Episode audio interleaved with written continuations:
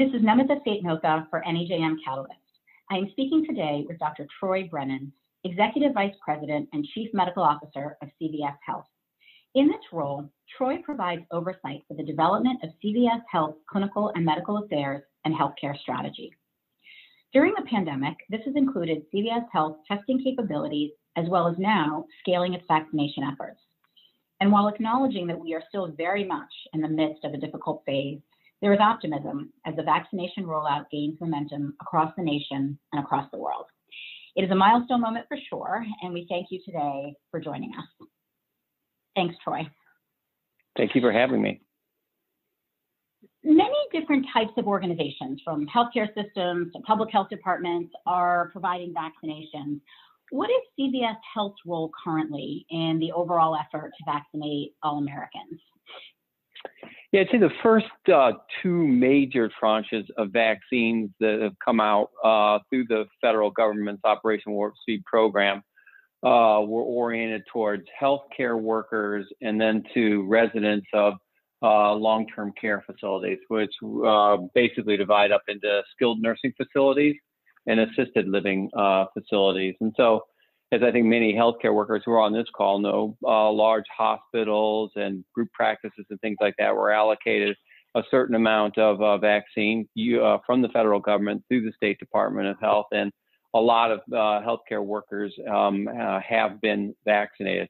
There's still a lot of healthcare workers who've not been vaccinated. Um, people who were not affiliated with large centers and things like that are now trying to get access through Department of Health um, uh, provisions and places where the Department of Health is providing vaccinations. But that healthcare worker part is not something that we at CVS were involved in. Where we took responsibility, along with Walgreens, you know, the other major uh, retail pharmacy chain, uh, was to go out and do clinics at long-term care facilities and get those people vaccinated. So uh, Operation Warp Speed contacted the states, and through the states got in contact with all of the over 40,000 uh, institutions that might be considered uh, skilled nursing facilities or long-term care, um, and um, uh, basically took a census and identified those individuals, and then they could either work with Walgreens or CVS, uh, and individual facilities chose which they were going to work with, and then uh, we've been basically working with them, starting with the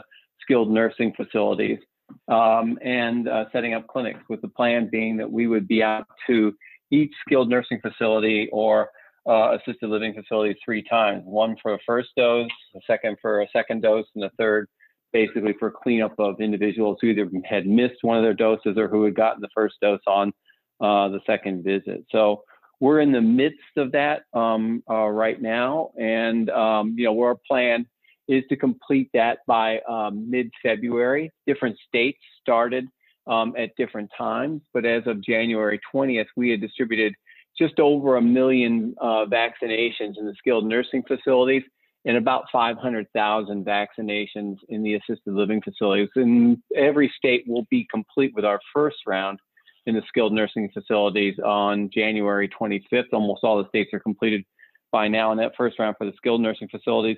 And then the assisted living facilities are trailing behind that because they started later. Uh, but um, you know we'll be finishing them up um, as I suggested by mid to late February. So that's basically what our role is in this portion of Operation Warp Speed. Does that prompt any questions? Let's double click on on the the long term care facilities. What have been some of the um, highlights or things that you found went better than planned? And what were some of the challenges that you hadn't anticipated, and how did you overcome them?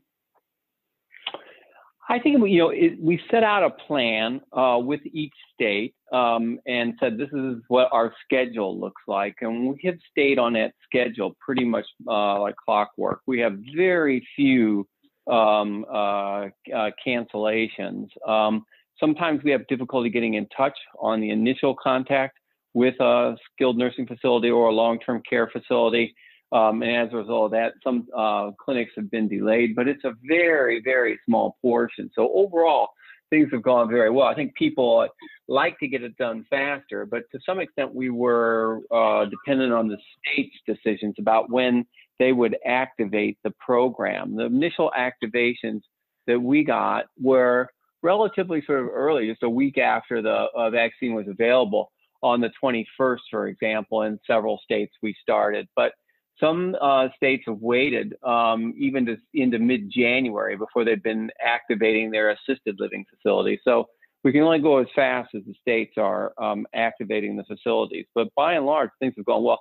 The teams have been learning while they're out there, so they are making more calls beforehand, getting more specific about who's going to be vaccinated, because we're vaccinating both the residents and any workers who are interested in getting vaccinated and um, also um, you know sort of uh, coming up with um, on the fly uh, procedures for the best way to sort of efficiently go through a skilled nursing facility. For example, one thing that they've been doing is that they find that the skilled nursing facilities tell them that the people in the dementia ward may be brighter in the morning, so go they go there first uh, thing to be able to get those residents. But you know, it's a it's a great process because the teams are learning and sharing that information and as a result, we're getting more efficient. We did find when we first began that you know we are getting probably less than 50% of the workers interested in vaccination, but there is a process where people are sort of observing what happens to uh, their colleagues after they've been vaccinated, and they're more willing on a second round to get vaccinated. So all good in that regard. From our point of view, it's been a very gratifying program people want, you know, we're in the stage right now where everybody wants everything to go sort of as quickly as possible. And people are worried about sort of taking blame for not moving as quickly as possible. So there's a lot of Sturm and Drang associated with it. But from our point of view, it was a schedule, you know, there's a schedule of events and we're sticking to that schedule and it's going very, very well. You mentioned uh, some hesitancy around uh, taking the vaccine amongst the employees of these organizations other than uh, seeing their colleagues uh, get the vaccine and, and have a positive experience, have the has the CVS team or the long-term care facilities that you're working with taken any other uh, specific tactical actions to address vaccine hesitancy?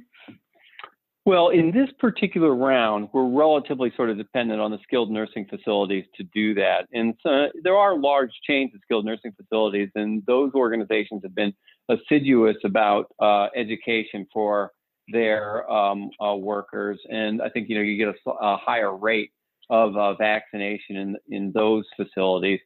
But I think you know the the vaccine hesitancy issues are going to come to the fore as we get uh, more vaccine available, you know, sort of March, April is the time period where we're really going to be facing that that issue. And um, I would say, from point of view of our company, we have a broad public relations campaign that we'll be kicking off to try to inst- tell people and educate people about what the values are associated with this vaccination. You know, now we're getting up into the millions of people. Soon we'll be in the tens. I think we're in the tens of millions of Americans who have been vaccinated. So, you know, it's, it's less and less of something that uh, was a relatively sort of rare event, and more and more is something that's occurring on a mass basis. And I think that in general makes people um, um, uh, excited.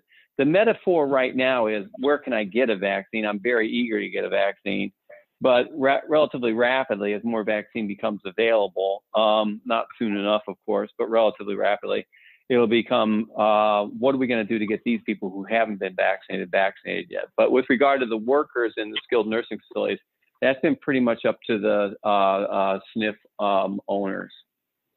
We've mentioned a few times, Troy, the urgency to increase the pace and scale of the of the vaccine rollout. From your perspective, what are the specific tactics necessary uh, across all of these key stakeholders, government, public sector, private sector, uh, to, to roll out most effectively at, at the pace required? Well, the big issue is really the availability of the vaccine. You know, uh, in the day to day, in the hour to hour, and the minute to minute, and especially if you're, you know, working for a state or you're a politician, you've got the teachers, or you've got the transport workers, or you've got the nurses, all kinds of people who are your constituencies who are very interested in getting vaccinated, saying, you know, sort of why I can't get it. And uh, in our country, it's a federal system, and so we always knew that there was going to be uh, a, a very much a sort of state by state approach, and that those state by state uh, approaches were going to vary, both in terms of sort of who was being designated to be in line from the point of view of uh, essential or essential frontline workers, as well as uh, what kind of age and comorbidity uh, criteria people were going to be using. So we've adapted to that um, and are prepared to uh, address that as we become more of a mass vaccinator, putting vaccine into our stores and running vaccine clinics there. But I think that you know uh, people lose sight of the big issue, and the big issue is, you know, uh, it's basically a sort of, from my point of view, a biomedical miracle that we've got this vaccine available so early, and uh, we've got limited number of doses, and um, you know we, we, need to gear up the manufacturing, um, and I think that the companies and the government is moving as fast as they can on that get some more vaccines approved and get more vaccine into the environment. So, you know, there, there's no doubt that there's going to be a lot of sort of confusion and near chaos as you start this kind of rollout over the first couple months. But um, I think, you know, once the vaccine is available uh, and we get the uh, vaccine out into more typical and convenient locations where people expect it, that um, we're going to rapidly get um, a large number of people vaccinated, and then we're going to be figuring out how to get those who are vaccine hesitant um, uh, done. What advice do you have for other healthcare executives and leaders across the world as countries roll out their own vaccination plans? Um, my overall advice um, and I know this is difficult from a political point of view, is to keep it simple. Um, I would say get it to the most convenient locations and get it with the most simple criteria available and um, and move rapid and, and put an emphasis on moving rapidly because you know we're in the situation right now where uh, we've got certain other variants that are proving to be more prevalent in the population. They look as though they may be much more uh, infectious than um, previous variants were. Um, and we could see that be a real driver in terms of morbidity and uh, mortality. So we're racing to get removed vectors from the environment. You remove a vector by either them having been infected or getting the vaccine, and the vaccine is what we're trying to do. So my recommendation is very simple age criteria and get it out uh, to uh, convenient locations as quickly as possible. Now we do you know, that might be self-serving. We do want to provide um, a vaccine um, in our stores, and we're beginning to open stores um, uh, as we work with individual states about how they want to uh, distribute it. But when you look at the um, approach to this uh, from a point of view of sort of behavioral economics, for example, the critical criteria for people doing things is convenience, and that's basically sort of what the retail pharmacies um, uh, have to offer. So you know, we think that we can gear up to do 20 to 30, even more than that million uh, vaccinations a month. And I think that the other major retailers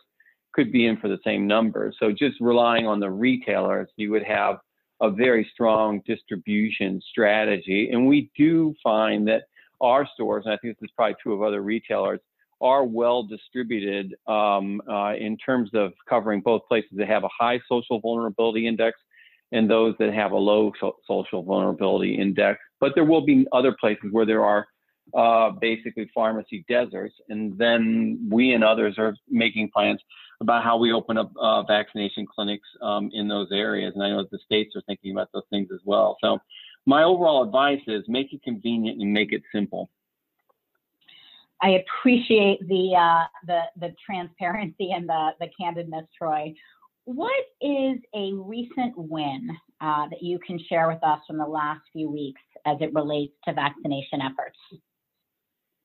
Well, I, you know, as I said, uh, we're uh, over halfway through what will eventually be more than 100,000 visits to individual facilities to take care of our most vulnerable. Um, and um, I think that's a, and again, I don't want to sound like I'm sort of tooting our own horn, but I think that's an, a tremendous sort of public health uh, accomplishment over a two to two and a half month period of time to be able to get all of these people vaccinated who could not get out to get the vaccinations um, um, themselves and run these individual clinics. We're, we're in the assisted living facilities that are as small, as sort of four to five people, you know, uh, basically sort of delivering um, uh, the vaccination there. So, you know, people, the headlines are, you know, not moving fast enough, have to move faster, this is not good. But underneath those headlines is that there's a lot of very vulnerable people uh, who are getting the protection from the vaccine sort of as we talk, and we'll be finished with that, um, you know, in, um, over the course of the next month, um, really. So that I think that's a real um, accomplishment. I think we've got a lot of healthcare workers vaccinated, thanks to the work that individual uh, hospitals and systems have done. And I think as I talk to my friends in healthcare institutions around the company, you know, that's a tremendous game changer. You know, the word uh, that um, people use uh, most often is that you know their teams could not have continued to sort of function as they were, but that the uh, vaccine has been a real godsend for their staff. And I think that is a critical public health victory for us because you know with this virus spreading, the most most important thing has been can we keep our hospital infrastructure in shape, and it can't just be based on the courage of individuals.